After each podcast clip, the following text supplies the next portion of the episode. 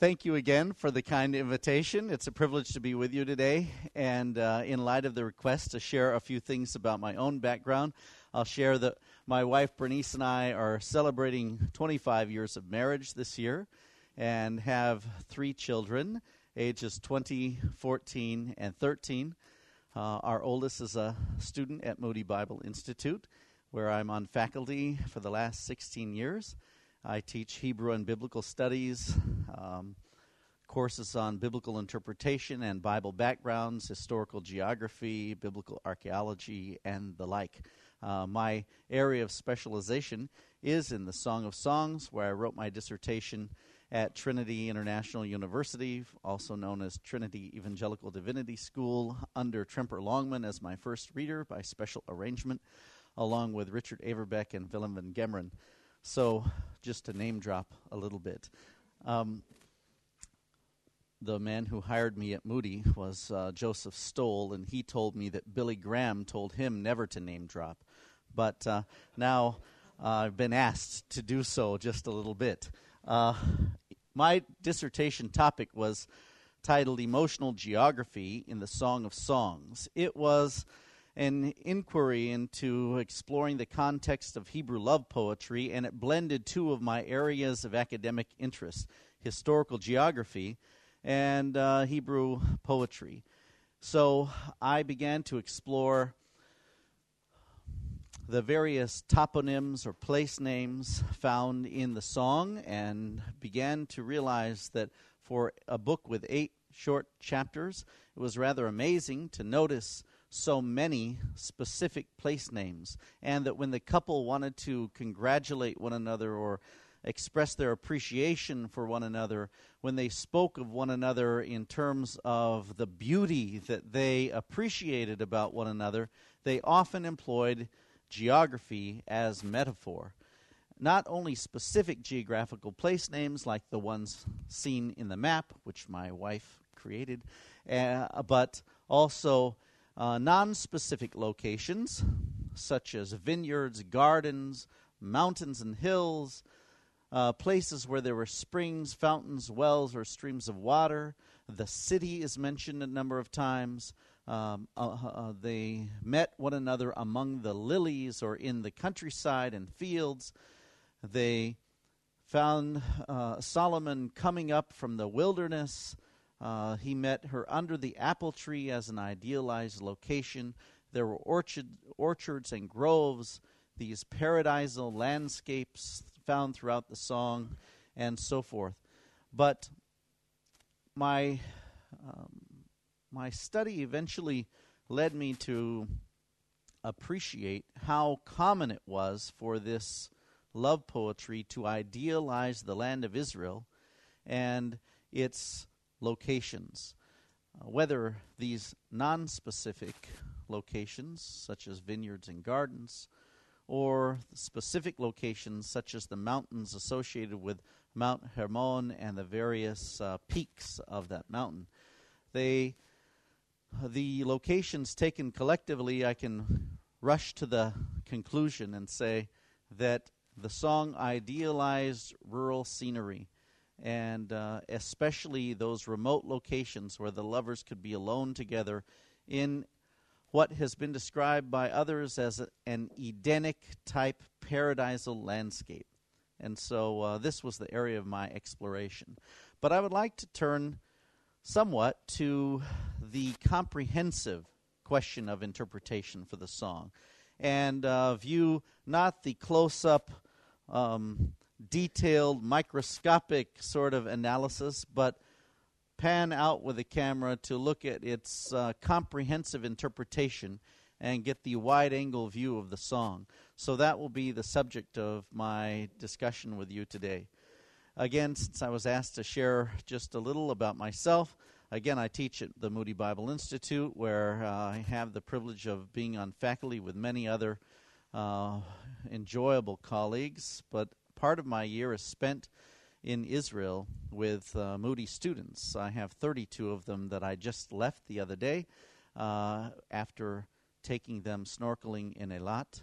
Some faculty member had to be willing to do that, and I uh, agreed uh, to be the one. So, uh, our program has been running for the last five years as a study abroad option for Moody students. We have study abroad programs both in Israel, Greece, Germany, and uh, a couple other locations. And I occasionally teach in the Moody in Greece program in the fall, but uh, every uh, winter I teach in the Moody in Israel study abroad program. So that puts me there for about a month in the winters, and uh, also then my wife and three children and I live in Israel every summer for three months. And we've been doing that since 2009 uh, when I became uh, affiliated with the Christian Jew Foundation or CJF Ministries based in San Antonio, Texas, where I serve as scholar in residence and write for their uh, popular level uh, publications. So, uh, in that capacity, I have the privilege of uh, interacting with a number of friends through uh, LCJE, or the Lausanne Consultation on Jewish Evangelism. So, your colleague, Bodil Skjøtt, I have known for uh, over a decade and have enjoyed numerous times of fellowship with her, Kai Kjær-Hansen, and others associated with the Danish mission. So, uh, thank you again for this kind opportunity. It came about through an invitation with Ordet Og Israel, and uh, I've been enjoying their hospitality here in Aarhus for the last several days, speaking at the Yofi conference, and I'll be heading to Copenhagen with my wife tomorrow as they have a full lineup of opportunities uh, for us there, and we're looking forward to coming to know uh, numerous other colleagues in ministry and friends of the gospel here in Denmark. So thank you again for the warm hospitality, and uh, we'll make sure there's time for interaction uh, after the presentation. So I'm going to launch into this discussion of the comprehensive interpretation of the Song of Songs now. In fact, some have asked, um, why would you want to uh, tackle a subject like this, don't you realize uh, that whether it's in a congregational setting or in an academic setting, this is an area where there is considerable disagreement uh, in interpretation, and it addresses subjects that for various audiences you could find, um, we'll say, ideological opposition at every turn.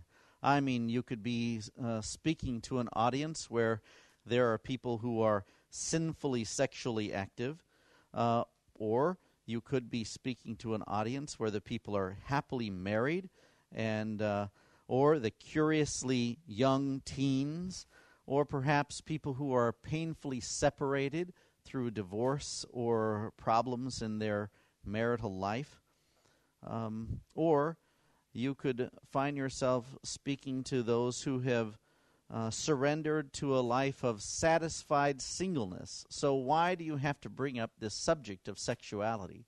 And I think the answer comes from the fact that the Bible brings it up on a regular basis, and in fact addresses the subject of human sexuality numerous times in both the Old Covenant scriptures and the New.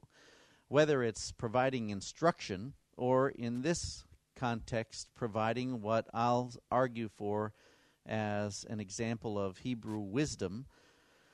This is not a subject which is avoided in Scripture, and as one well loved professor of practical theology in the U.S., Howard Hendricks, likes to say, uh, or often said to his students at Dallas Theological Seminary, he said, We should not be ashamed to discuss that which God was not ashamed to create.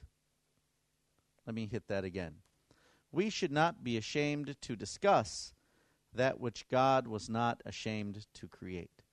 And so, rather than transitioning this story into something more socially acceptable and making it what the rabbis made it as a story of God's love for Israel, or what the early church fathers uh, created this uh, poetry to become, and that is a story of Christ's love for the church, I believe we should maintain the genre that it was originally um, intended to be, and see it as the title suggests that it is a song of songs.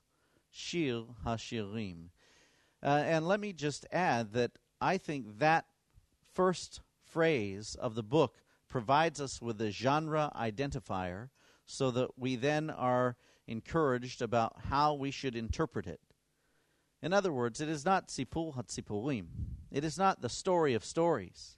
It is Shir HaShirim, the song of songs. And as a song, it should be handled and appreciated and interpreted differently than we might interpret a narrative. In a narrative, we might look for the characters and we might see how the plot develops and how characters are described, and we would look for high points, climaxes, we would look for the moral of the story. But here, we don't have a story, and it is not to be understood as the story of stories, but as a song. And while 1 Kings chapter 4 tells us that Solomon wrote many songs and many proverbs, this should be understood as the superlative of all of his songs, the song of all songs. And the title shows us how to appreciate uh, the superlative in Hebrew. Shir HaShirim is a common grammatical um, construct which you might find in other phrases of uh, the Hebrew scriptures, like Melech HaMlachim, the King of Kings, Adon HaAdonim, the Lord of Lords. This is Shir HaShirim, the song of all songs. And so just as God is called the King of Kings and the Lord of Lords, this is the song of all songs. This is the best song of all that Solomon wrote. And like the many um, superscriptions of the Psalms that identify a song with a, a writer or with one with whom it's associated, this. Uh, prepositional phrase and relative clause which associates this song with Solomon, Shir Hashirim Asher LeShlomo, the Song of Songs, which are, I'm happy to uh, leave it at the possibility that which are associated with Solomon, which are attributed to Solomon, which are in some way related to Solomon. I'm not sure what we should do with that, but it certainly is related in some way to Solomon. Did Solomon write these as individual songs and then others later put them together as a collection? That's a possibility. Uh, did Solomon craft them all and uh, order them in the way that they are found today? That's also a possibility. In my opinion, Shir Hashirim Asher LaShlomo, or Song of Songs, which are LaShlomo to be associated with Solomon, um, leaves open a number of possibilities, but I would also suggest that this association with Solomon tells us that we should read it in the context of the type of literature we know that he is associated with the wisdom books. And I would like to go on record as saying, and whatever the process for the collection of these psalms and ordering of these songs, I believe we should see God as the divine author of Scripture who superintended the whole process so that these are His divinely inspired texts that we have in our possession because of His gift and holy superintendence of the entire process from composition um, to transmission. Uh, and I view them as the words of God and authoritative as divine instruction for us on the subject of human sexuality.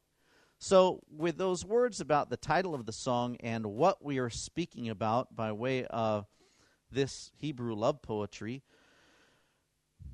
I view the song not as a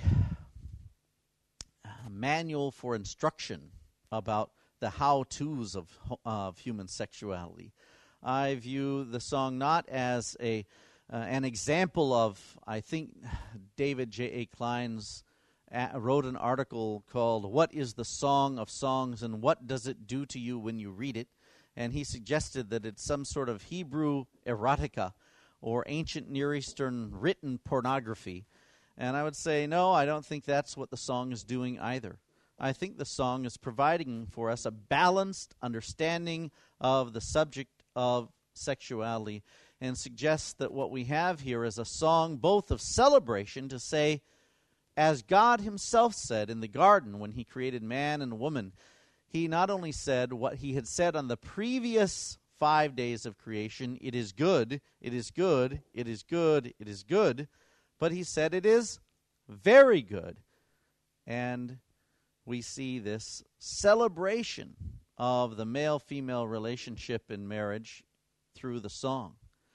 But we also see, well, can we say an honest view of sexuality in that not every day is uh, a celebration?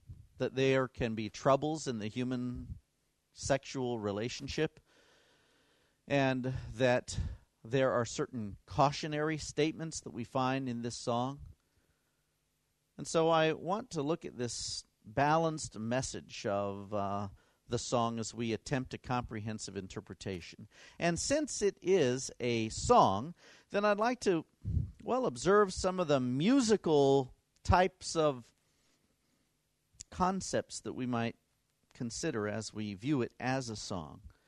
When you have a song, you will be introduced to the song, perhaps by distinct musical notes or things that are the introduction that you will not see necessarily elsewhere in the song, this gets you into and and introduces you to the themes that you will see, but it is not the body of the song. For that, you will have verses or stanzas in your song that perhaps come up in a repeated manner.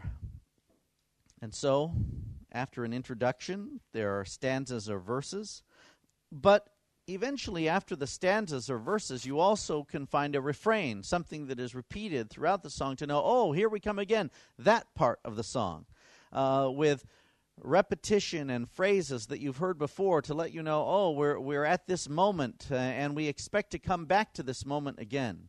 And then more verses and, and back to the refrain that is a repeated theme. Perhaps it is to the fra- refrain that we should look then for the most pointed message of the song. It's repeated uh, repetitively and redundantly so that we cannot miss the message. And finally, there is an outro or conclusion to the song. And you know that the song has been brought to its proper ending. So I would like to look at these segments of the song, which is titled Solomon's Best Song or his Song of All Songs. Let's first of all consider the introduction, which opens with a line after that first verse, which provides the title and heading for the book. But in verse 2, we're told a word of praise for romantic love when the woman says, Let him kiss me with the kisses of his mouth, for your love is better than wine. This introduction uh, speaks of the praise of romantic love by showing that it is not something forbidden. Uh, the scripture is not repressive. Uh, the scripture is not uh, antithetical to the notion of human love, but uh, is promoting the kisses of his mouth and saying that this pleasurable love is more pleasurable than wine. She also is therefore saying that uh, the scripture does not only limit the expression of human sexuality, but celebrates in certain contexts the expression of human sexuality. I would argue that that context is the context of marriage, which uh, we can see later on in the song. But already this is a positive view of uh, human sexuality as the song opens with a not a prohibitive statement, do not, and thou shalt not, but a permissive opening to say, let him kiss me with the kisses of his mouth. The introduction speaks of the praise of romantic love. Further, as we enter the song, we begin to see its famous verses, like we have found in a number of passages. This is a repeated stanza, whether you find it in chapter 2, verse 16, chapter 6, verse 3, or chapter 7, verse 10, you have variations on this theme. My beloved is mine, and I am his. Chapter 2 verse 16 or chapter 7 verse 10 I am my beloved's and his desire is for me. Or perhaps the most famous wording ani le dodi vedodi li I am my beloved's and my beloved's is mine. 6 3 Either one of these three repeated stanzas suggests something of the exclusivity of the marriage relationship. That I belong to him, she belongs to me.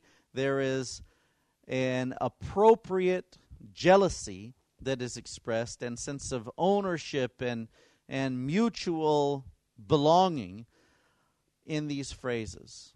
We belong to each other. Our relationship is exclusive, is not to be shared with others. The type of access that we have is unique among human relationships.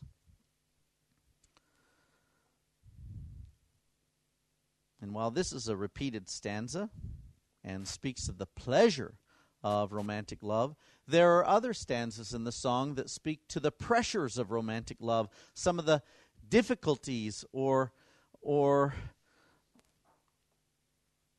not so happy experiences related to human love. If you could look at chapter 3, verse 1, you would find uh, a song that has been titled A Dream Scene. She says, On my bed, night after night, I sought him whom my soul loves. Now, this should not be subjected to some fantastical attempt at interpretation that night after night she sought him on her bed.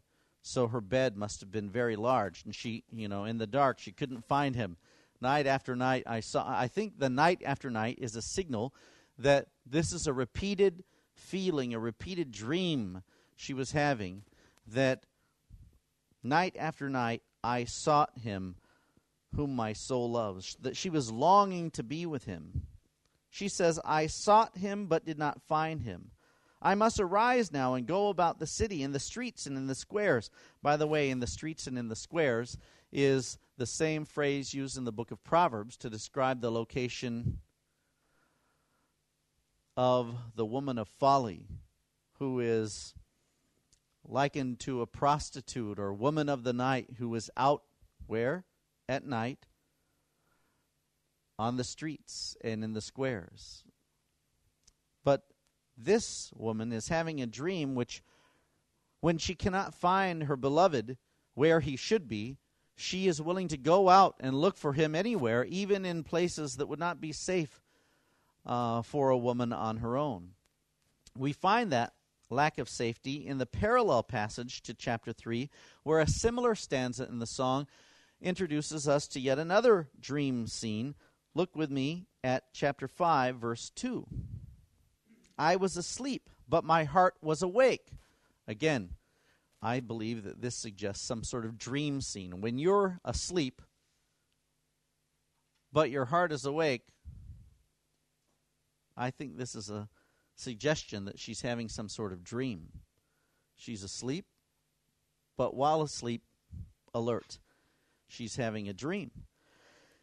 A voice, my beloved was knocking, Open to me, my sister, my darling, my dove, my perfect one. For my head is drenched with dew, my locks with the damp of the night. And we see that in this passage, um, she goes on to say how there was something wrong with the timing of their uh, love making and of their um, desire for one another that there was there were problems within the relationship that that well later in verse 6 she says i opened to my beloved but my beloved had turned and gone. My soul failed when he spoke. I sought him but found him not. I called him but he gave no answer.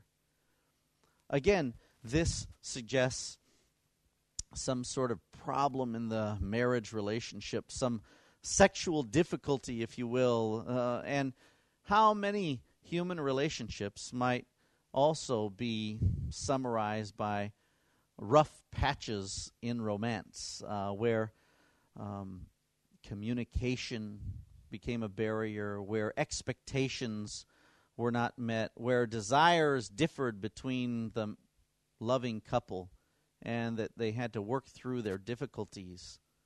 And in a similar way, we have the song admitting that, look, even God ordained and approved marital romance is not um, perfect at all times. Um, from other passages of Scripture, we might be able to suggest that sin and selfishness often provide barriers to the satisfaction that God has available through sanctified sexuality. And the song seems to admit that.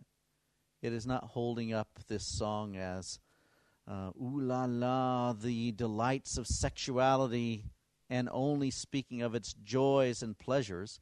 It seems to be, well, more honest and real to say there are troubles in human paradise. Uh, not everything is um, perfect in a place of pleasure. That sin even enters this garden of delights in the Song of Songs and keeps the couple from experiencing the joys that could await them.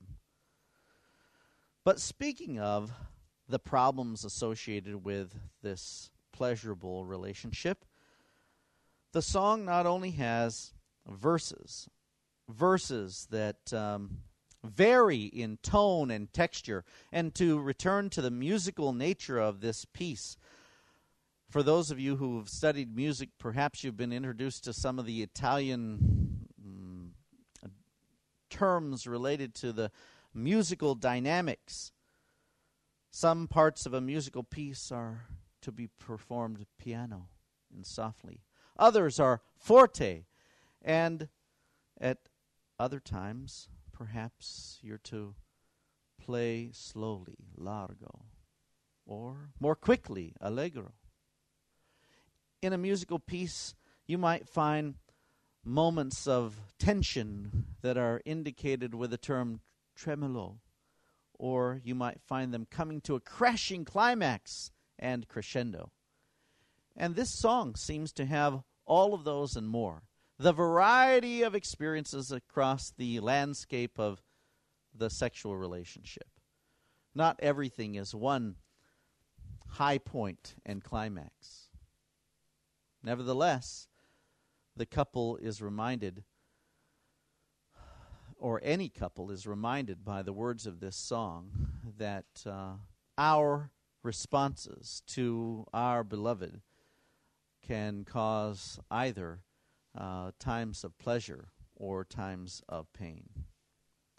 So the song has numerous verses and uh, of varying degrees that at times are so various that they can be even paradoxical.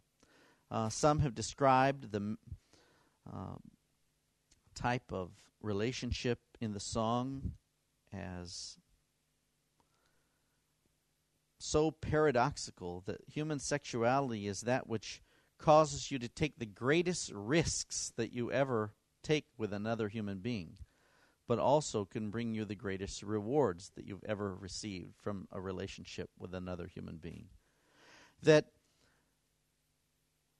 marriage, as God describes it elsewhere in Scripture, shows us that this can bring tremendous pleasure or if treated poorly, it can bring tremendous pain.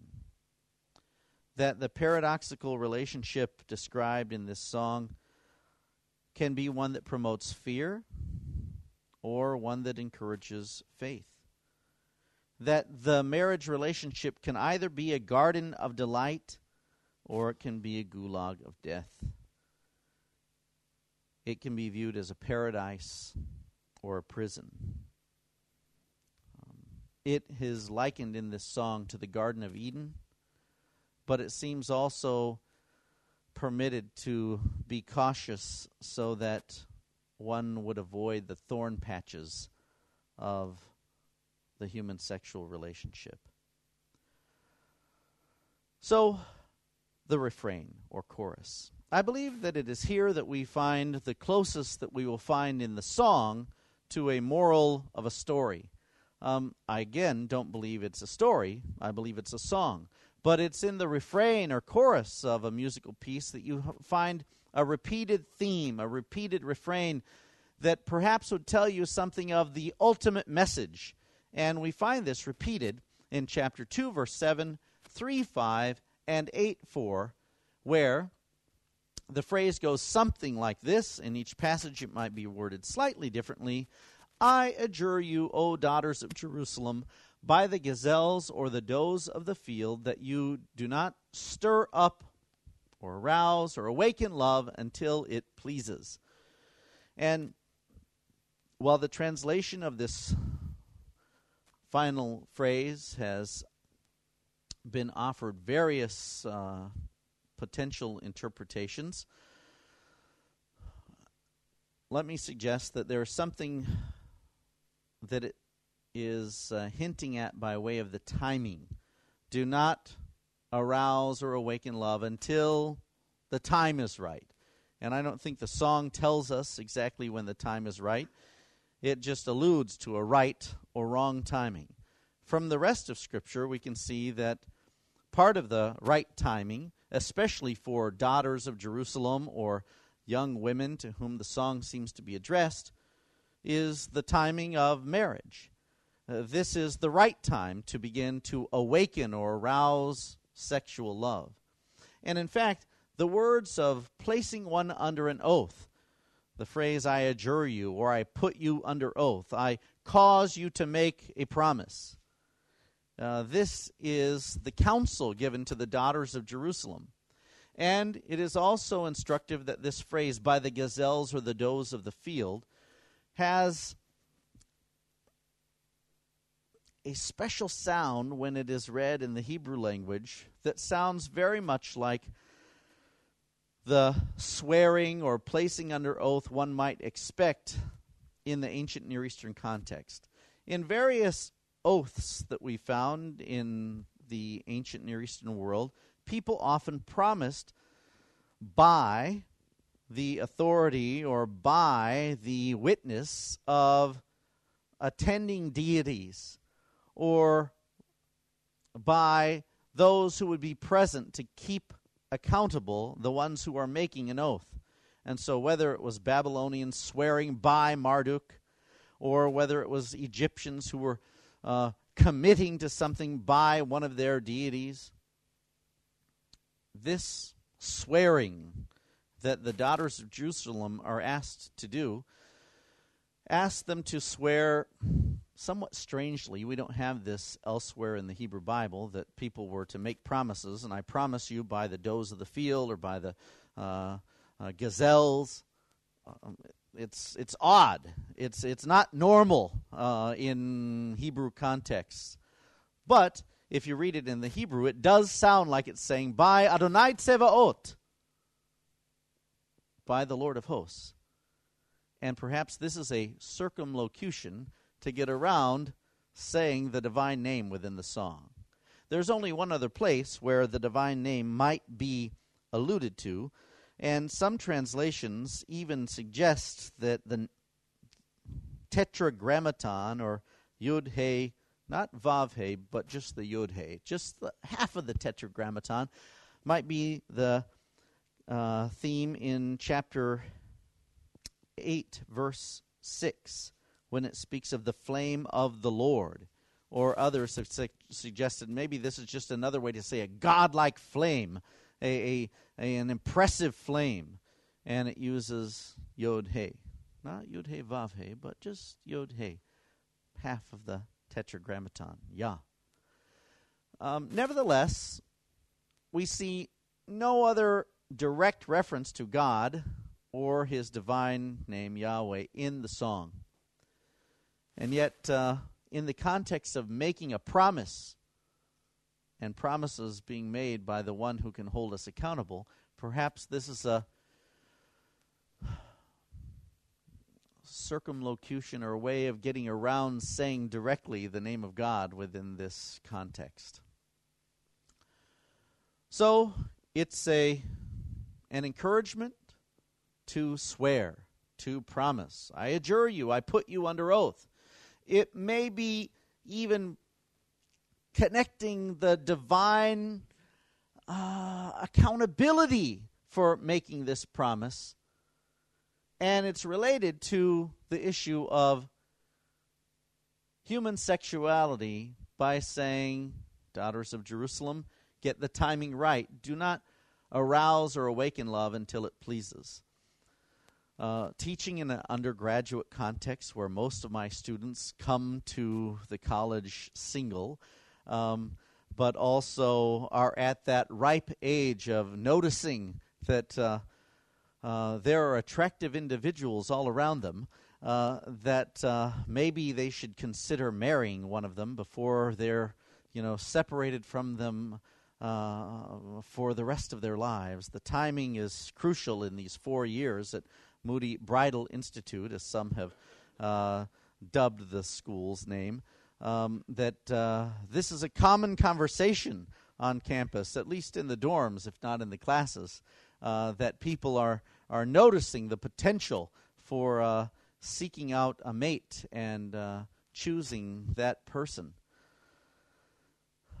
the questions of uh, sexual propriety and what is appropriate for young people who love the Lord and want to serve Him, especially in a permissive culture which is bombarding us with sexual images and messages at every turn, telling us a message quite different from the Bible that sex, it's not only good, but you should get as much of it as possible with whomever you would like, and that there are no boundaries. And there are no consequences for your actions. Uh, this is the permissive culture in which we find ourselves today. And yet, the song, and granted, I know it's an old one, uh, the song is providing us with a time tested and true moral or bit of divine counsel and wisdom about human sexuality, encouraging the daughters of Jerusalem that on this theme that should be celebrated, but also noted for its potential disturbances. It is a song of celebration, but also one of caution. Its message is not sex, the more the better. The message seems to be more honest than that. That this is an important subject that all of us must address. And then, as we do, there are painful consequences for addressing it poorly. And so the moral do not awaken love until the time is right. And I believe the time from other passages can be determined that in a committed relationship of marriage. But let's look at who is addressed in this song. Notice that it does not say boys and girls. It does not say men and women. It does not say daughters and sons. It merely says daughters of Jerusalem. And as I look at the audience today, I think back to the Yofi conference at which I spoke this past weekend, and there were um, there was quite a different demographic, um, maybe three to one uh, in favor of the women outnumbering the men at the conference. Uh, but here, it's the opposite and maybe a little more, with the men outnumbering the women in this audience. And nevertheless, I'd point out that this repeated refrain addresses the daughters of Jerusalem. But here is a place at which I would also liken the song to Solomonic wisdom texts that we find in the book of Proverbs, where in chapters 1 through 7 you have the repeated line, My son, my son, my son, my son. For seven chapters, you have the chapters introducing us after the intro to the book as a whole in Proverbs chapter 1, verses 1 through 7. You have my son. Repeatedly addressing the son. And in this regard, I would suggest that the Song of Songs is the female counterpart to Proverbs 1 through 7 and should be read in the context of Solomonic wisdom that we have in this portion of Scripture. This is the wisdom specifically addressed to the female young listeners to wisdom. Just as the young man, the naive, the young, the inexperienced, the one who has not made all the uh, mistakes in life yet, the one who can be caught in his youth to be encouraged. Don't go down the crooked path, go on the straight path. Don't go down the way that leads to destruction, but instead choose the way that leads to life. So also the young women are caught in their youth and told these words of truth uh, to encourage them to place them under uh, themselves under oath so that they would not have the misery of regret in the subject of human sexuality. So, I believe the refrain suggests various precautions about romantic love. And now we come to the conclusion. The conclusion of the song, that is, I'll have a little more in the talk, but the conclusion in the song suggests that we should understand something of the power of romantic love. Uh, just two verses from the final chapter, chapter 8, verses 6 and 7. Set me as a seal upon your heart, as a seal upon your arm, for love is strong as death. Jealousy is fierce as the grave. Its flashes are the flashes of fire, the very flame of the Lord. Many waters cannot quench love, neither can floods drown it. If a man offered for love all the wealth of his house, he would be utterly despised. I find here four powerful images that are related to the subject of love. One of them is a seal, the other, death or the grave, another is fire or a flame and the fourth image is the image of wealth. In these two verses, let's examine first of all this image of a seal. Set me as a seal upon your heart. The word seal is the same word that is used in modern Hebrew to suggest that this is the place on the receipt where you were to write your signature, where you were to give the stamp of approval, your hatimah. Uh, this hotemet, this seal, uh, is that which shows appropriateness, which says, this is what you should mark out as belonging to you. And as we find numerous examples of stamp seals in uh, the archaeological record, this particular seal is the type of seal that was used to demonstrate that a sacrifice was kosher or acceptable for temple worship. In a similar way, the woman here is requesting that the man would mark her out as belonging to him, to put his seal upon her heart, to give the indication for all to see that she belongs to him and he belongs to her. Mark me out or set me as a seal on your heart. The second image is the image of death or the grave. For love is strong as death, and jealousy is fierce as the grave. This term jealousy suggests that really there are only two appropriate relationships in which jealousy is the right attitude. It is jealousy that says that my spouse and I are only for each other and not to be shared in the same way with others. In the human romantic relationship, this exclusivity is completely appropriate. But there's one other relationship in which this exclusivity is also absolutely appropriate. It's the divine human relationship. You see, have no other gods before me. Just like the spouse is to have no other lovers besides their own. these relationships are often paralleled or um, contrasted within the Bible, so that when speaking of unfaithfulness to the exclusive relationship of marriage, the sin is adultery. But when speaking about unfaithfulness to the exclusive relationship of worship, the sin is a sin of idolatry. And in so many ways, idolatry or false worship is a form of spiritual adultery, going after other gods to serve them.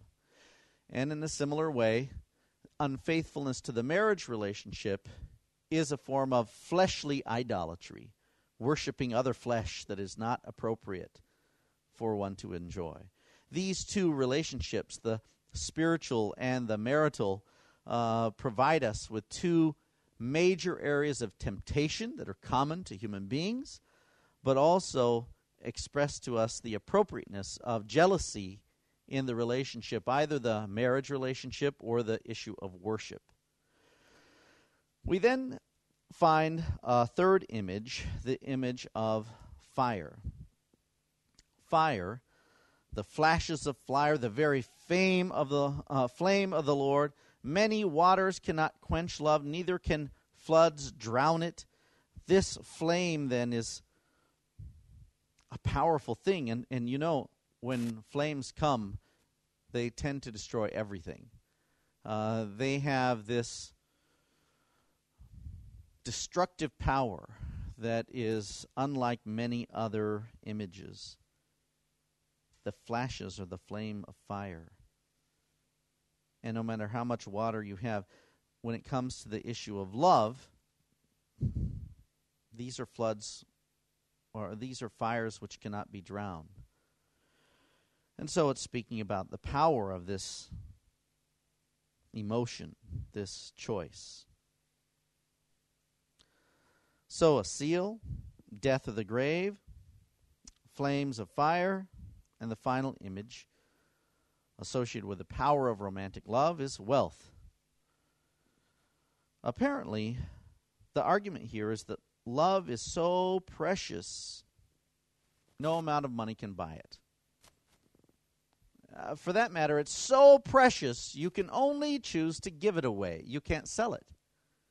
Uh, what's the right price? There is no right price. It's something that cannot be bought but can only be given. It's of that tremendous type of value.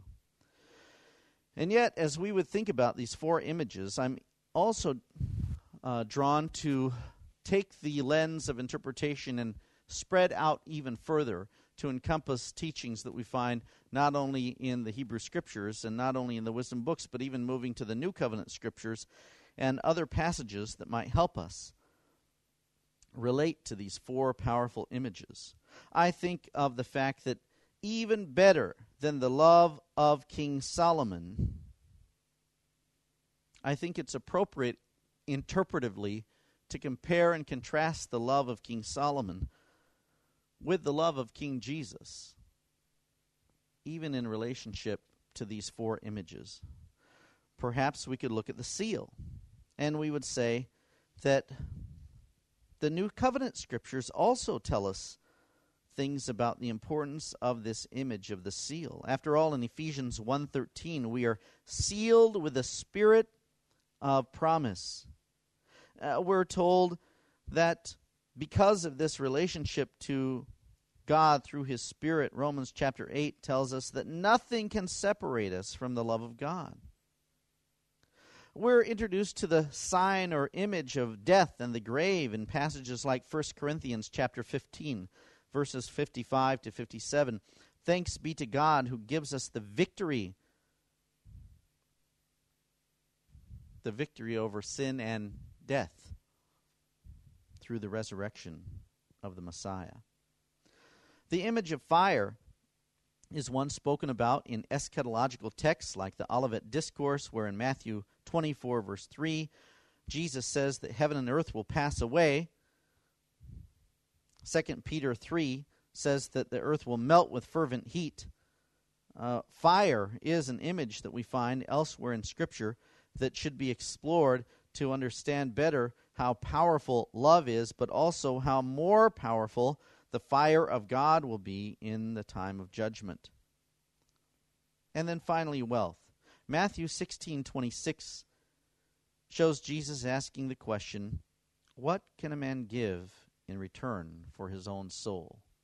These images then of wealth, of fire, death, or the grave, and a seal, they're used elsewhere in Scripture to speak about powerful themes related to the love of God. Now, please notice that I did not immediately begin to allegorize in order to apply the wisdom text to other aspects of New Testament theology. I simply tried to expand the lens so that we could see where else do we find similar themes in Scripture. I did not say, and so it all comes down to Christ's love for the church.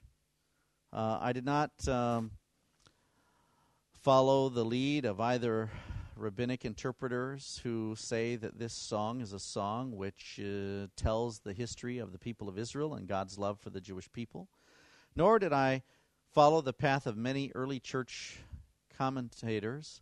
By the way, this book was the book that had the most commentaries written about it among the early church writers. Uh, one problem with this is that now we can compare and contrast the different interpretations and learn that among all of these allegorists who did seem to agree generally that this was about Christ's love for the church, they completely disagreed with each other on points of specifics and what the various allegory, allegories meant. And that presents us with a real interpretive problem. If in the details they completely disagree with each other, um, how can we say that they got the big picture right? I'm especially humored by some of the fanciful interpretations of this song when in chapter 1 we had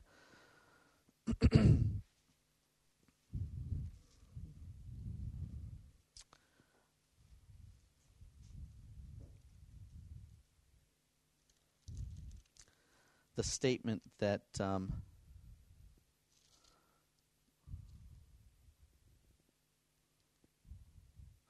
in verse 12 while the king was at his table my perfume gave forth its fragrance my beloved is to me a a sachet or pouch of myrrh, myrrh which lies at night between my two breasts one interpreter said this should be understood as Christ spanning the two testaments instead of a pouch of myrrh between literal breasts. He seemed very uncomfortable with the literalness of a passage like this and, and went quite spiritual on us. Christ spanning the two testaments. I've never thought of it quite that way myself without the help of that suggestion from the early church interpreter. Um, so there are a number of ways to begin to interpret these texts. And I would suggest that we should do it by looking first of all to the near and similar literature with which we find these texts, like Solomonic wisdom texts. We fi- where do we find wisdom? We find it in creation theology, where passages in Proverbs and other Solomonic related texts tell us to look around at nature uh, that God has created. Look around then and think. Um, consider people and animals and nature and how these work together in a planned way. And in all of this, you'll see God as the creator who made it the way that it is so that it works the way that it does. I might also add that creation theology does not see God as redeemer.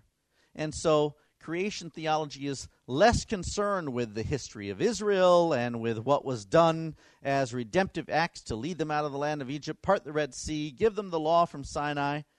It simply is more international in scope and says, look around at the world as God made it and learn from the Creator. Further, wisdom literature often relates to retribution theology. Retribution theology can be summarized as uh, you get what you pay for, or whatever a man sows, that he shall also reap. What you plant, you will also harvest. So, it says that there are really two types of people there's the righteous person who is wise, and there's the wicked person who is a fool.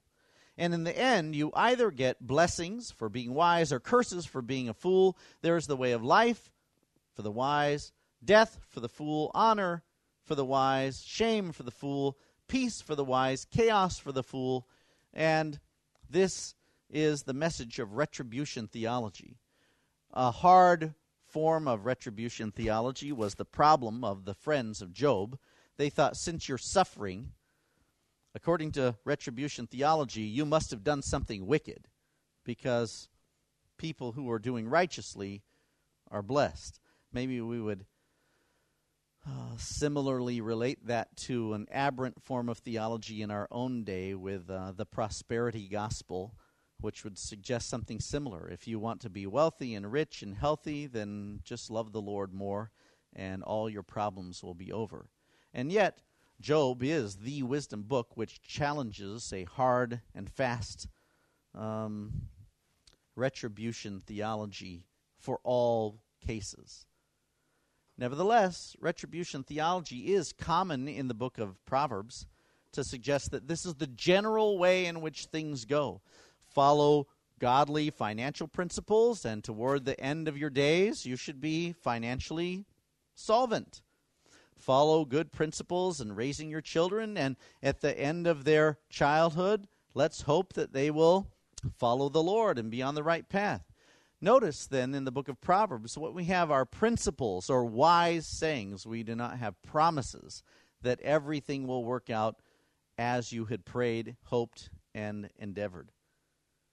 This is wisdom. This is not a contract that you sign, and if you do these things, then you will get this result. This is not a recipe.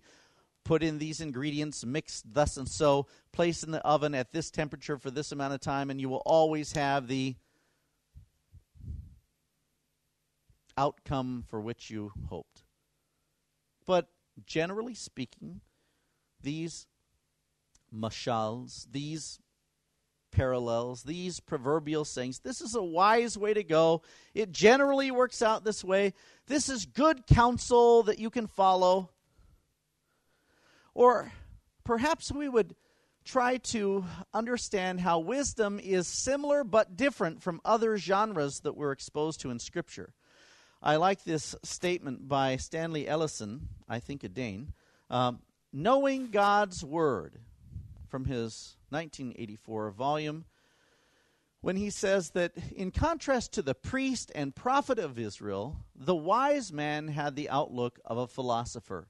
His calling was not by inheritance or special appointment. I mean, that's how you became a priest or a prophet. But his, the wise man, his moral but by his moral concern for a behavioral response to truth. And I really like that phrase a behavioral response to truth. In other words, if you believe that these are true truths, let it show in the decisions that you make in your behavior in life. This is what distinguishes a wise man from a fool. So, as the priest was concerned with ritual and the prophet with proclamation, the sage's forte was wise counsel. So let's let's take these three roles, the priest, the prophet, and the sage. As the priest would say of transgression, it is defilement. See, unclean. And the prophet would say, it is sin, calling Israel back to repentance and obedience to the law. The wise man would say, it is folly. He saw God's commands as having a moral consequence that inevitably issues in happiness or sorrow. Um, my dear friend, and now with the Lord, uh, Jhan Moskowitz, used to love teaching on the book of Proverbs and the wisdom books, and he said, um, It's so different when you come to Proverbs as opposed to the Torah. In the Torah, you find God saying through Moses, Thou shalt not commit adultery. But in Proverbs, maybe it says something more like, I wouldn't do that if I were you. it, it could go poorly for you if you commit adultery. It's unwise, and you could have all kinds of consequences if you commit adultery. You see, there's quite a difference between the command, thou shalt not, and the wisdom texts of Chokhmah that tell you here's something smart that you could tuck away for a future decision you might make. I wouldn't commit adultery. Not a great idea. I mean, just look around at people that you know who have. And how did things go for them? See, that's wisdom theology. So, some examples of the two types of wisdom literature that we find. You have that which is clearly proverbial in nature. Um, this has been called lower wisdom or practical wisdom. You have this found in the book of Proverbs, of course, and some Psalms are also proverbial in nature. And it's concerned with the problems of everyday living, which included rules for personal happiness, personal industry, integrity, sexual purity, and family relations. Remember, my son, my son, my son in the book of Proverbs. But then you also have the non proverbial. Oh, and, and these are easily taught by means of terse, pithy sayings, you know, like a little memorable statement. Here's my favorite extra biblical or non biblical proverb. It says, uh, Never hire an electrician without any eyebrows. You know? You just think about that for a little bit. Yeah. It's some good advice. And, uh, and it's memorable. And and and you begin to think about it and you see how huh, that's more and more true the more I think about it. And it has more and more applications to other aspects of life as well. This is the way the proverbs tend to work. They're short, pithy, salty little, you know, direct statements. But there's also non-proverbial wisdom literature. Come on in. Yeah, welcome, welcome. Come in uh, non proverbial wisdom literature that is often described as higher wisdom or philosophical or speculative wisdom. Uh, this is found in the books like Ecclesiastes and Job, in which we find in, that in form these were extended discussions, maybe monologues, one person talking, dialogues with multiple people talking, or essays on a certain theme.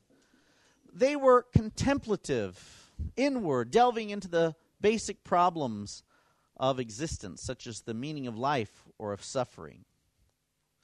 But in all of these examples of wisdom, whether it's more proverbial or at times the non proverbial wisdom, we then have to ask ourselves you'll notice I left off from the list of biblical books associated with either one of these where does the Song of Songs fit? Um, and that's an ongoing question for discussion. It is not merely a list of proverbial sayings, like the book of Proverbs.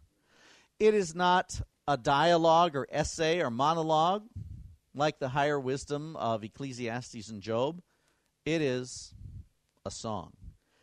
And yet, nevertheless, it's associated with Solomon, the great wisdom writer of the Hebrew Bible. And it, like Solomon's other writings, presents us with choices to make and fits well with what we find in the book of Proverbs when it says in a number of its passages that there are really two options there's the way of wisdom or there's the way of the fool. There's the straight path that leads to life, or there is the crooked path that leads to death. This path is the foolish path associated with the wicked. And the other path that leads to life is the wise path associated with righteousness. And the choices related to human sexuality also provide us with only two possibilities the path that leads to righteousness and life, or the path that leads to suffering, wickedness, and death. And for this reason, that moral or refrain in the song charges the daughters of Jerusalem not to arouse or awaken love until it's time. One last interpretive thought about this song. And to this, I give credit to a hermeneutical mentor of mine. Uh, but like all mentors, we may have points of disagreement on other specifics. But I'd hold up for you an example that I found from uh, KJV, Kevin J. Vanhoozer, uh, with whom I studied at Trinity. He didn't use these graphics, but I will for you. He he suggested if you if you zoom in closely, what do you see here? Ah, yeah, what do you see in the picture? Maybe you can tell what this is.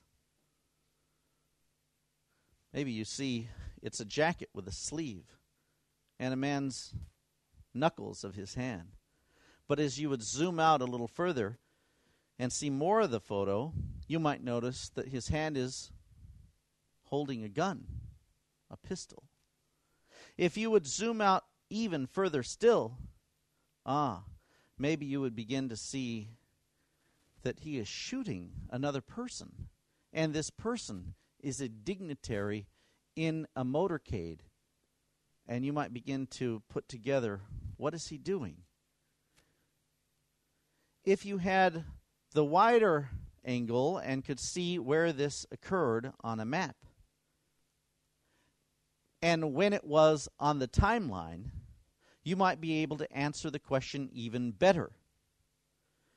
That this was the hand of the assassin Gavrilo Princip, who shot Archduke Ferdinand. And while you could zoom in very closely and say, What is he doing? and you only saw the hand. If you could see it moving, you might ask, What is he doing? At one level, he's, he's bending his finger. But when you see the gun, you see, oh, he's shooting a gun.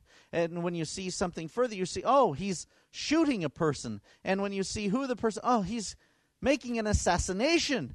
And but it wasn't even on that day on which it happened that someone could have known with a wider angle and broader scope that he was starting World War One. You see, if you look closely at the details, you don't always see all of the implications. But it says you stand further back, and maybe even later in history, that you begin to see the implications for the value of what was done in the moment. And I think this close up and further back interpretation of the Song of Songs would also be helpful. At the very micro level, we see that each stanza, each poetic line can be analyzed on a micro level, and we see that it speaks of the joys of human sexuality or the troubles within human sexuality. It's a song of uh, celebration and a song of caution. But we also see that it provides us for the basis for understanding marriage and the marital relationship um, in terms of human sexuality. And then backing up even further, we might, by application, say, and there are parallels between the marriage relationship, which is sacrosanct, and the worship relationship, which is also sacrosanct backing up further, we would say that the marriage relationship is uniquely suited then to portray Christ's relationship to the church and God's relationship to Israel. But in no way am I saying that this song was intended to provide us with a with an allegory of God's love for Israel or Christ's love for the church. So, with those points of uh, discussion for our talk, let me maybe even conclude with three points of application. The application that since the song employs numerous agricultural and floral images in the garden of marriage, like cultivating and tending and reaping, then it would instruct us by way of application to work hard so that we can enjoy the fruits of a marriage relationship like the one expressed in the song. Application number two since romantic love has the power to disturb, depress, and even destroy, we should respect it. Its flashes are flashes of fire, the very flame of the Lord. And finally, application number three since no other human relationship better parallels the relationship between God and his people, this song should teach us to guard our hearts, body, soul, thoughts, and this entire area of human sexuality in our lives. So concludes my presentation side of things, and I would open it up to discussion. Uh, some approaches to pedagogy suggest that uh, a person who has studied much on a subject wishes to be the only expert in the field, uh, who only uh, gives out their opinions but doesn't receive much from others. And uh, I have the exact opposite approach, and I've noticed that numerous times my undergraduate, brand new students who are looking freshly at texts that I've spent a decade examining have observed things to which, what do you know, they were in the text all along and I missed them. And uh, so uh, I would uh, welcome feedback and interaction from those who are experts in the room, as well as those who may have, well, obeyed the rabbinic dictate that the song should not be read by anyone until they are 30 years old. And so, uh, if you're not even 30 yet, but you've made an observation, um, feel free to interact. Everyone is welcome at the, the table of discussion. So, uh, thank you again for your attention.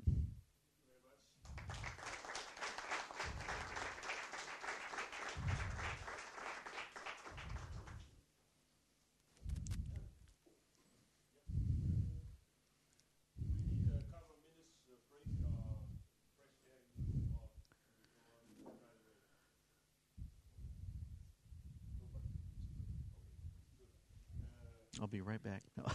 No.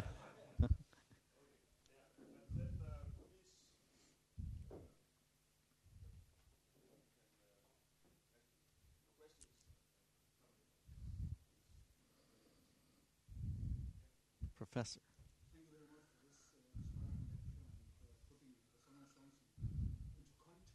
Mm.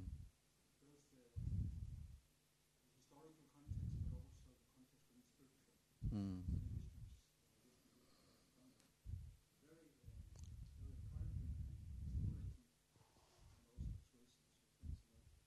Thank you.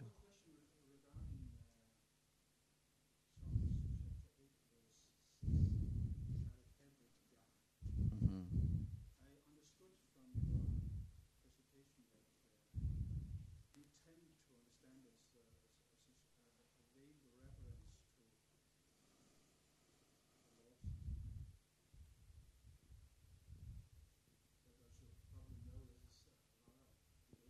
Yes, right.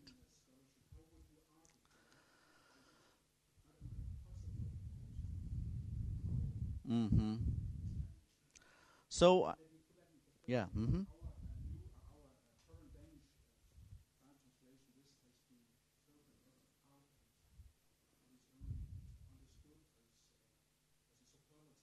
Mm. Ah, yes.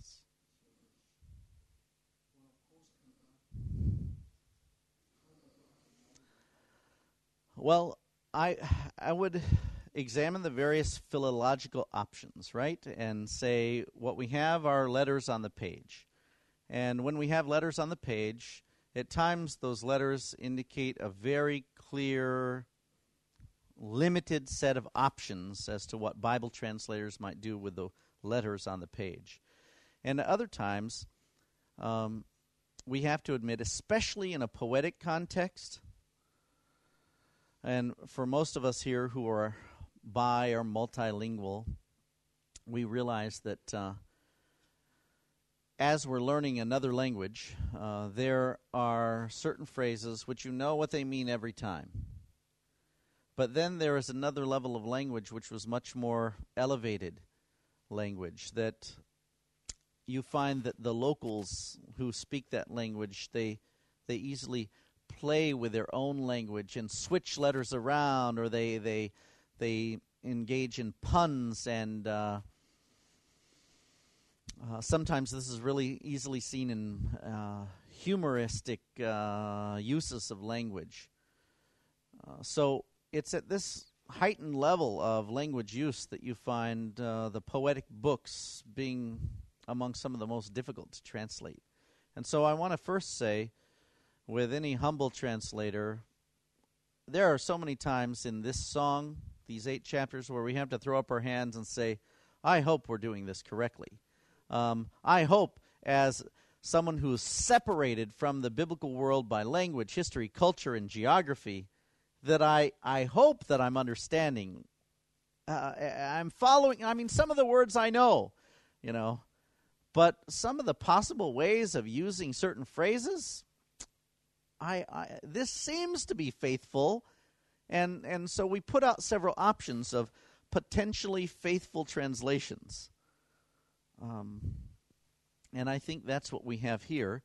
And so I would have uh, uh, uh, perhaps a, a modest proposal that perhaps because you have this use of Yah, that some of the options for translating it might be the superlative.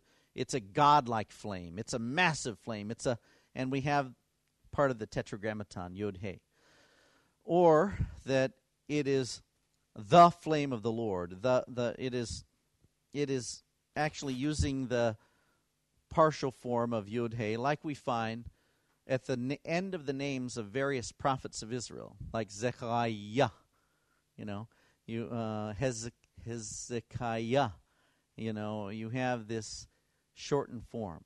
Whereas we know that's short for the long form, Hezekiahu, you know, it, when you have Yod He Vav He. Um, so, so uh, we have to admit the possibility of the two options, I think. And then you're asking what leads me to, instead of the superlative, it's a godlike flame, to possibly seeing it as a reference to the Tetragrammaton.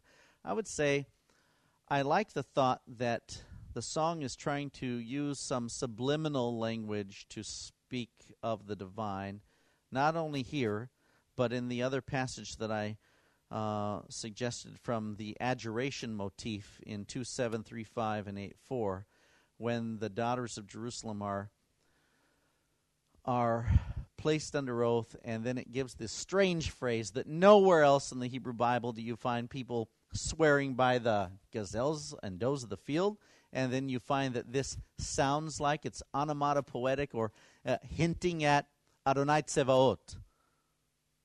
And so I think if you couple both of these together with possibilities that the divine name is being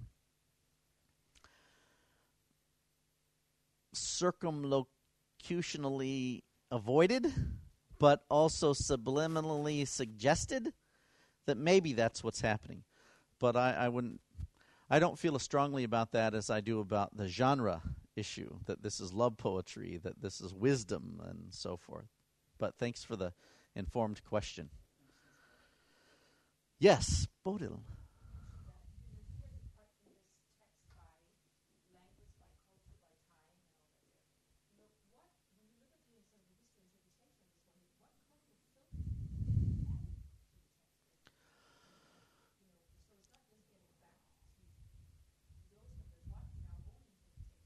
Mm.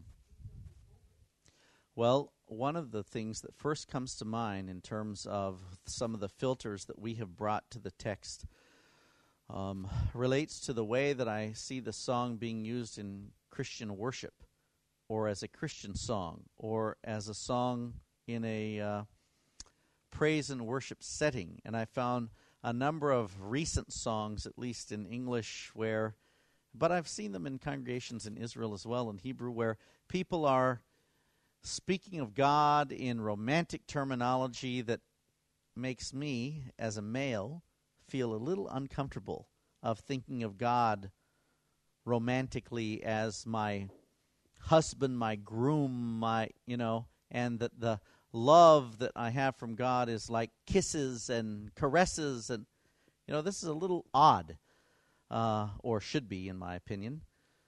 And uh, yet, I see the commonality of this interpretive history cl- causing believing communities to uh, interpret and apply this song in Christian worship in ways that, while they may want to help us feel intimate with God, in another way, they strip this song of speaking about what I believe the author intended it to speak about. The, at the same moment that we push all of the application toward God and my closeness to Him and my love relationship with God, it robs from us the ability to say, and this is teaching us about God's wisdom about human sexuality, which is a desperately needed issue in the church today. Um, so I see that filter of, the, well, let's put it this way. Some have spoken about the history of interpretation of the Song of Songs as being the history of the misinterpretation of the Song of Songs.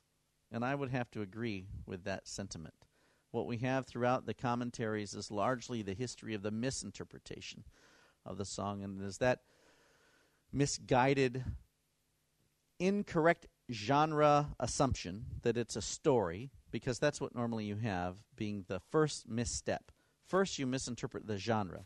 It's not a song, it's a story.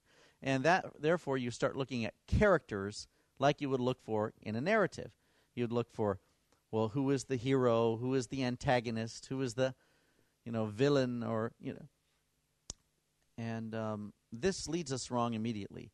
So there are those who say, well, there are two main characters: the shepherd king and his rural um, farm girl type uh, lover. And then there are others who say, no, no, no, there are three main characters. There's the king and there's the rural farm girl, and there's her original farm boy type rural lover who's also a shepherd, and the king is trying to steal her away from him, and so there's this love triangle that is the tension behind the interpretation of this book. And but all of these make the incorrect, in my opinion, incorrect genre assumption that it's a story. And that because you have to tell the story. And then you get the further ethical dilemma when some say, okay, at the beginning of the book you have their courtship and you have the building of their romance and you have chapter 5 almost everyone agrees is a consummation of marriage in the garden honeymoon experience and then you have some problems in the relationship and then finally the end of the book well if you tell it like a narrative like this then you have them in chapters 1 through 4 doing some things that no rabbis would have approved of in a pre-marriage state, and certainly not most Christian interpreters either. They seem to be fully engaged in all sorts of sexual endeavor uh, prior to what is viewed as the climax of chapter 5. So, again, I see that impossible from a narrative standpoint, but if it's a song, you know how songs work. You can sing about this here and this there, and it's not linear. It's not.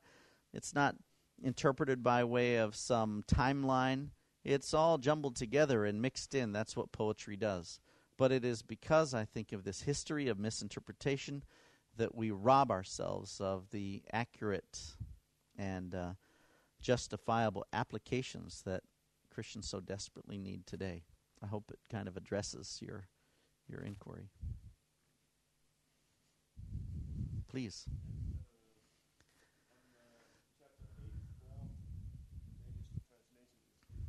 Mm-hmm.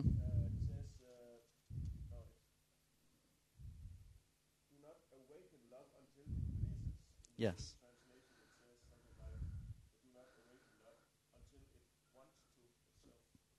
Right. Yes.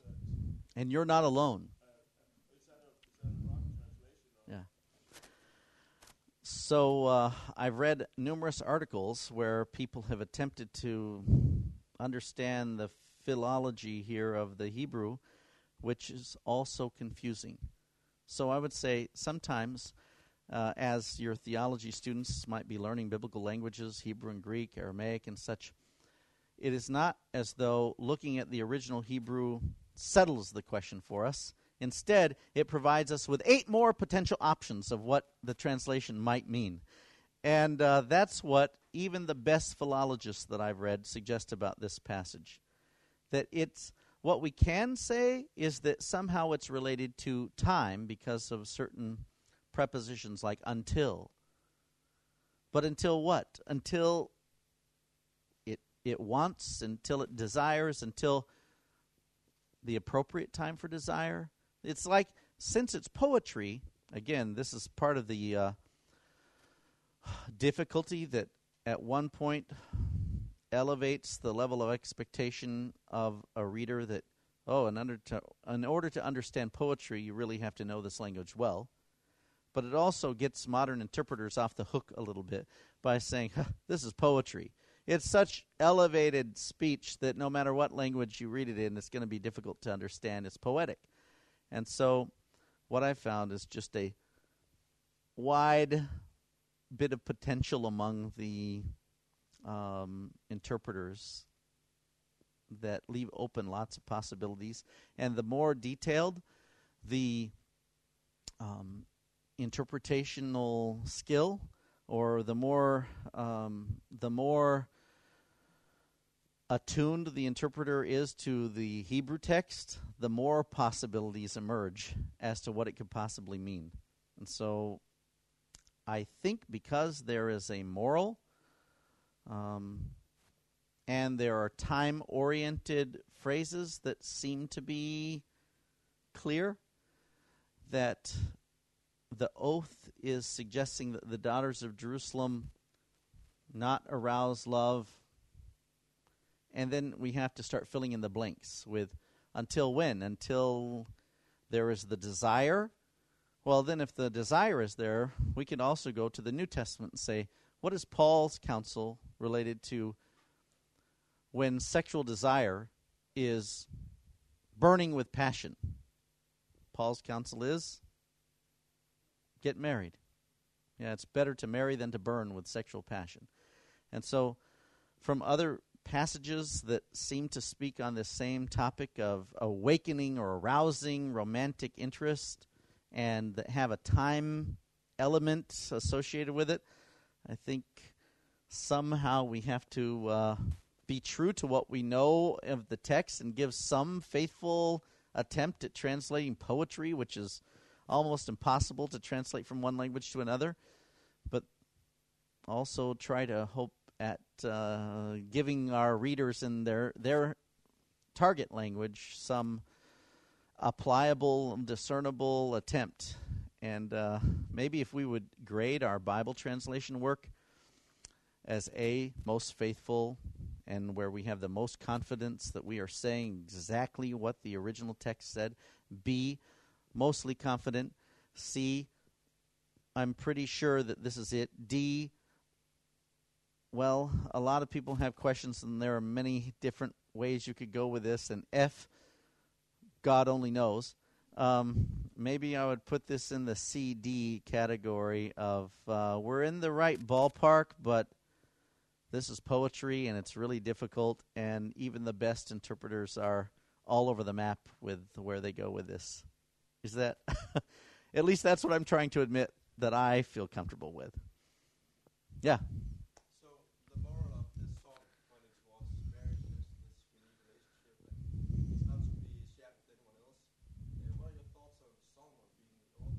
Yeah. Absolutely. Isn't that a great question? I mean, and that's the obvious question that comes in the text. And uh, so I would say, who better would know how painful these wrong decisions would be? Uh, that's one way to answer it. He certainly knew eventually the kind of trouble that uh, his uh, relationships with multiple wives um, got him into. But, uh, and then I've heard others say, well, Solomon wrote at different stages in his life. You know, this was his young and ideal period, uh, Proverbs when he was older and wiser, and Ecclesiastes after he had made many mistakes and then had come back around to. But we have no, no biblical warrant for those suggestions. In the end, perhaps that's why I would admit that the final chapter of the book doesn't conclude the song with a nice, happy ending like an American film, where everyone lives happily ever after. But it also doesn't do what French film does for us. You know what French films tend to only introduce you to characters so that you will love them and then they kill everyone that you love at the end. It's not it's not that terrible of an ending, but it is disorienting. It leaves you with the woman saying to Solomon, "You can't buy my love," you know, and and so I, again, I'd suggest it's not a story; it's a complicated set of love poems that are not in some linear order. And yet, somehow these poems are associated with Solomon. And 1 Kings 4 says Solomon wrote many songs. This says this is the best song. It's associated with him. It's on a wisdom theme. It's similar to what we have in Proverbs 1 through 7 with my son, my son, my son, but here it's daughters of Jerusalem, daughters of Jerusalem, daughters of Jerusalem. I see no reason to say that these songs were not associated with Solomon, even if Solomon is not the model for the type of wisdom about which the songs speak. But I get why there's a problem with holding up Solomon as a model in this category. Yeah. Yes.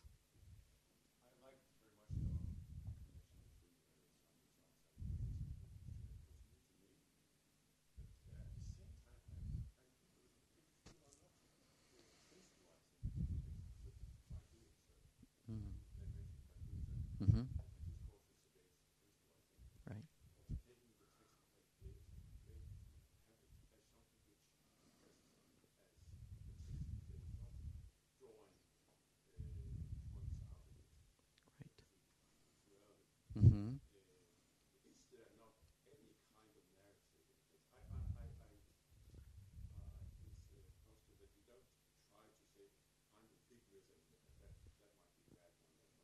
Right.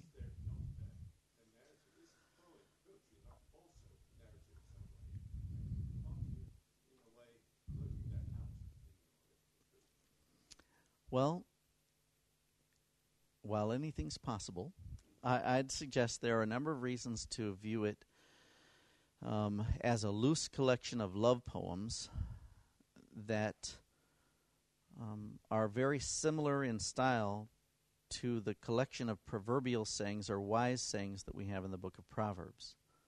In the book of Proverbs, you have the first seven chapters of introduction. You have, in fact, here, allow me, if I can, to illustrate.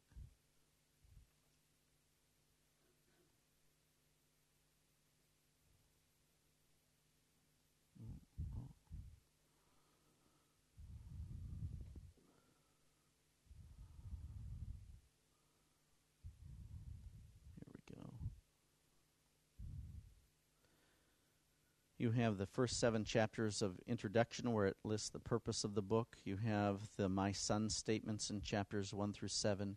And then finally, there seems to be a climax of those sayings to my son, my son, my son, when he charges his son to choose Lady Wisdom instead of Dame Folly. Then later in Proverbs, it's like you have for the next 12 chapters, chapters 10 through 22 a whole bunch of disorganized, un uh, unoutlinable. You know, it's like uh, he's all over the map. I mean, for a few verses, he's talking about money, and then he's talking about what kind of friends you should have. Then he's talking about disciplining your children, and then he's talking about it's like he has attention deficit disorder because he comes back around without any warning, and now he's talking about loaning money to people, and then he's talking about anger, and then he's talking about the wisdom of your words, and then he's talking back about sexuality again. You see what I mean? And so you have a collection of Solomonic wise sayings. And in this regard, I would view, um, well, let me, before I make the point, I would say then you have the uh, Proverbs by various other wise people, so the words of the wise men. And then you have more Proverbs of Solomon that are recorded by the men of Hezekiah in chapter 25 through 29. And then you have the words of someone named Agur. And then you have some numerical proverbs. And then you have words of Lemuel. And finally, you have the virtuous wife mentioned. So, this is the same sort of way that I would go about categorizing the literary structure of Proverbs like I would try to analyze the literary structure of the Song of Songs. I would say, what do we have going on literarily in these verses? And so I try to argue at times in my commentary that I wrote in the Moody Bible commentary. Why do I think verses 1 through 7, for instance, go together as a collective unit? Sometimes you have a refrain that is repeated at the beginning and the end that forms some sort of inclusio and suggests that what is in between goes together as a textual unit.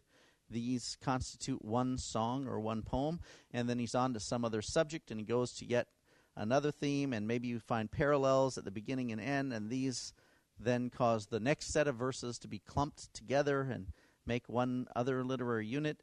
It is these markers within the use of the words in the text that I believe are either through repetition, saying, ah, oh, this set repeats a common phrase, and now we're done doing that when we get over here, so these all go together. Or here we have a repeated theme versus uh, related to the choice between Lady Wisdom and Dame Folly. And then over here, it's like we're on to something totally different from what we found in the first nine chapters of the book. And so in Proverbs, I would say Proverbs 1 through 9 constitute the ultimate introduction, like a nine chapter long introduction before you're even ready to hear the sayings of the wise.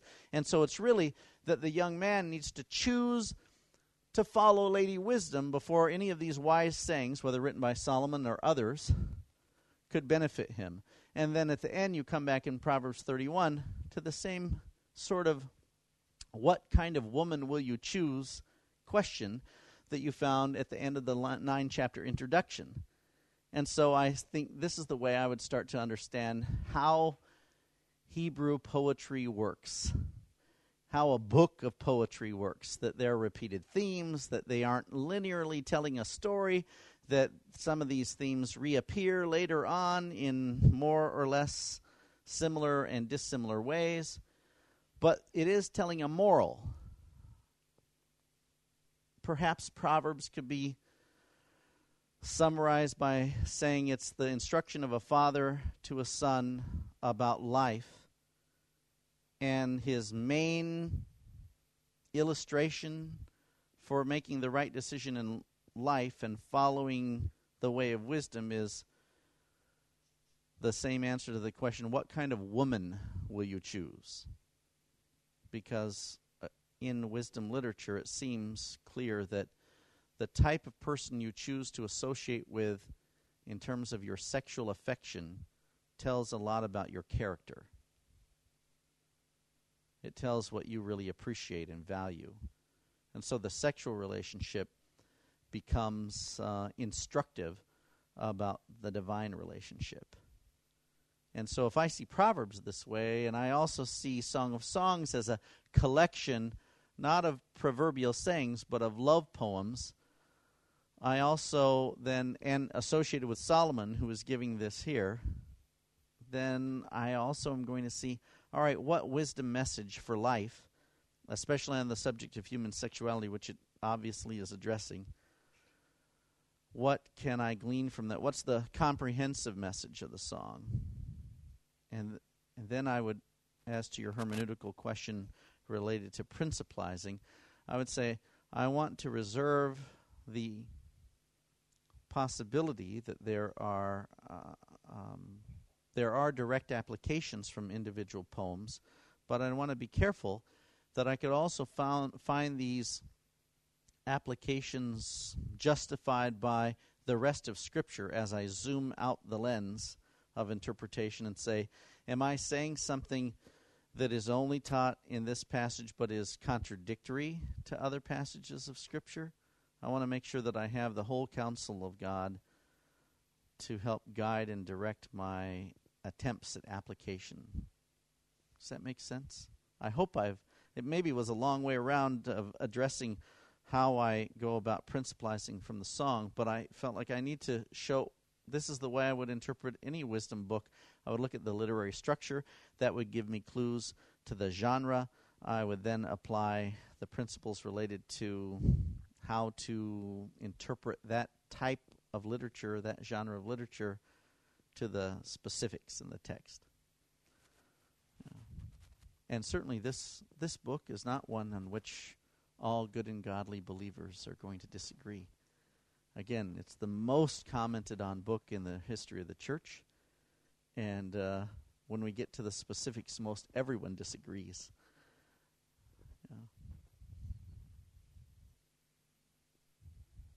Yes.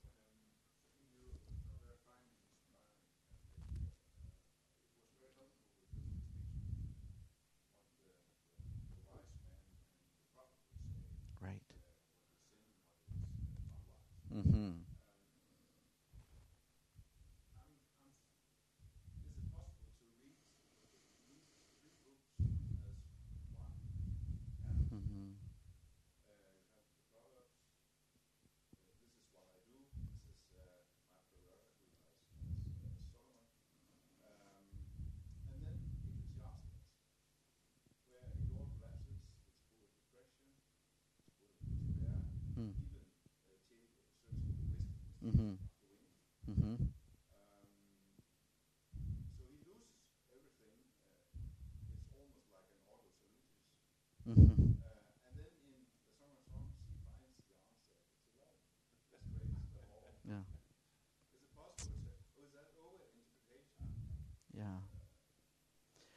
Well, like so many really great questions, there are some which we're going to ask the Lord when we get there to find the true truth.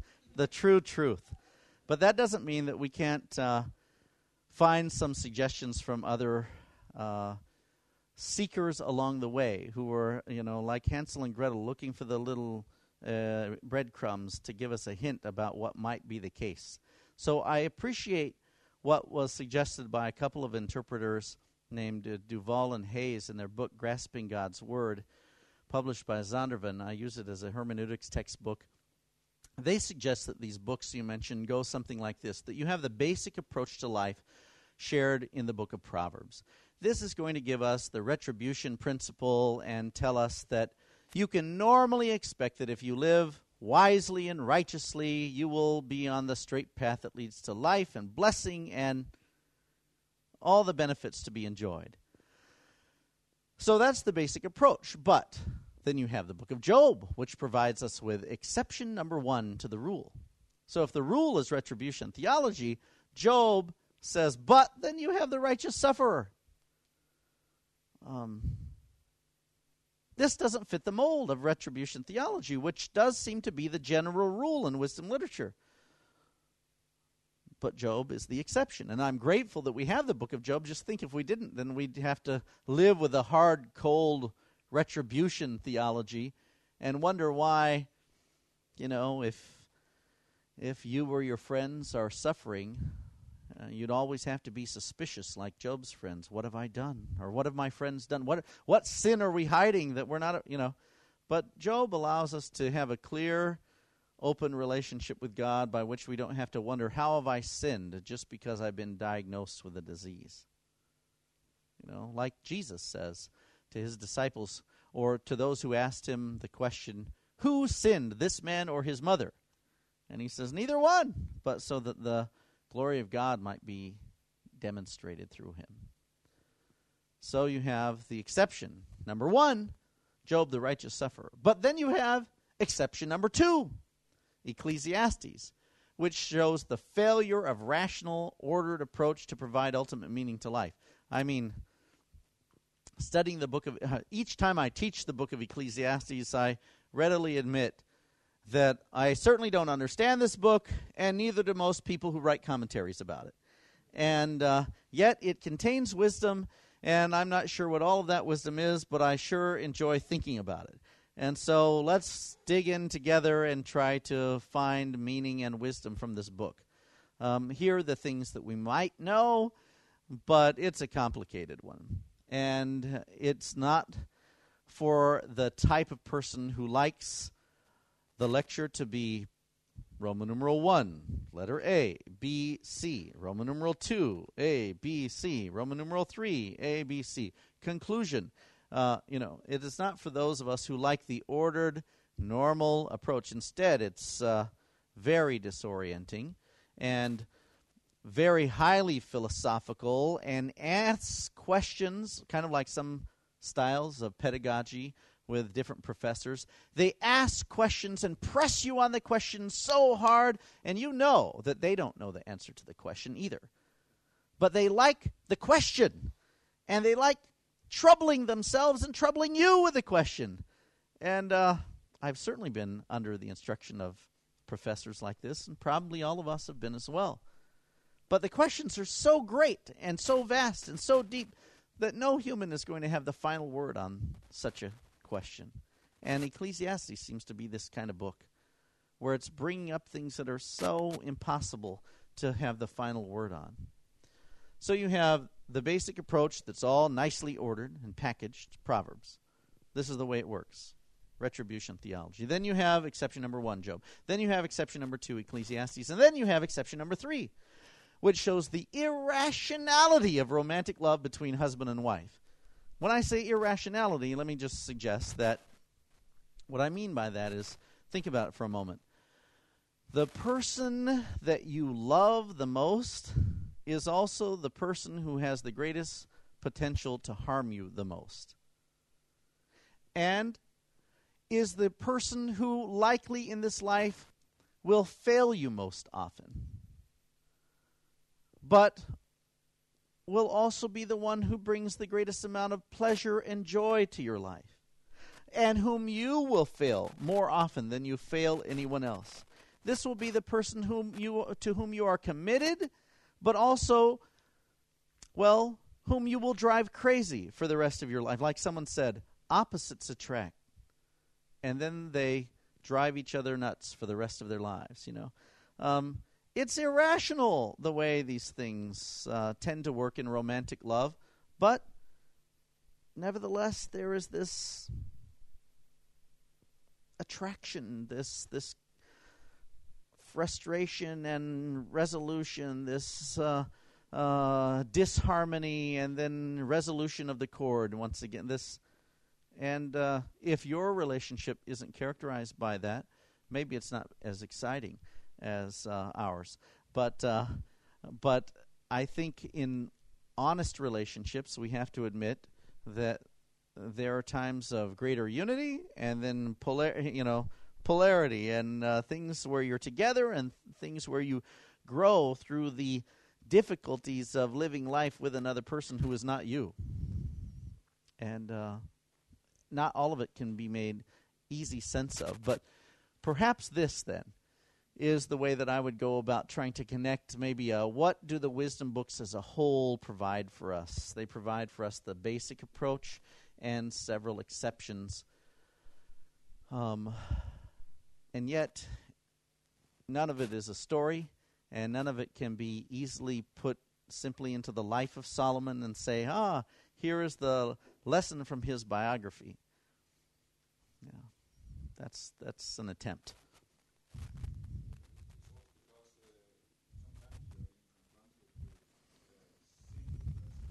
Yes. Right. Right. Almost like atheism in a theistic book. Yeah. Yeah. Mm-hmm. And I would say, while I wouldn't want to use the word narrative, I would say one collection of poetry, maybe like an album, where you have the same artist associated with songs, some of which are speedy and exciting, and others are slow and contemplative and sad. And see what I mean? You have all of these potentials in poetry. And uh, perhaps that's why so many people have enjoyed these books uh, throughout history in different cultures. Thank you again. It's been a pleasure to get to know some of you, and I look forward to uh, continuing a dialogue afterwards or in the years to come. Thank you so much.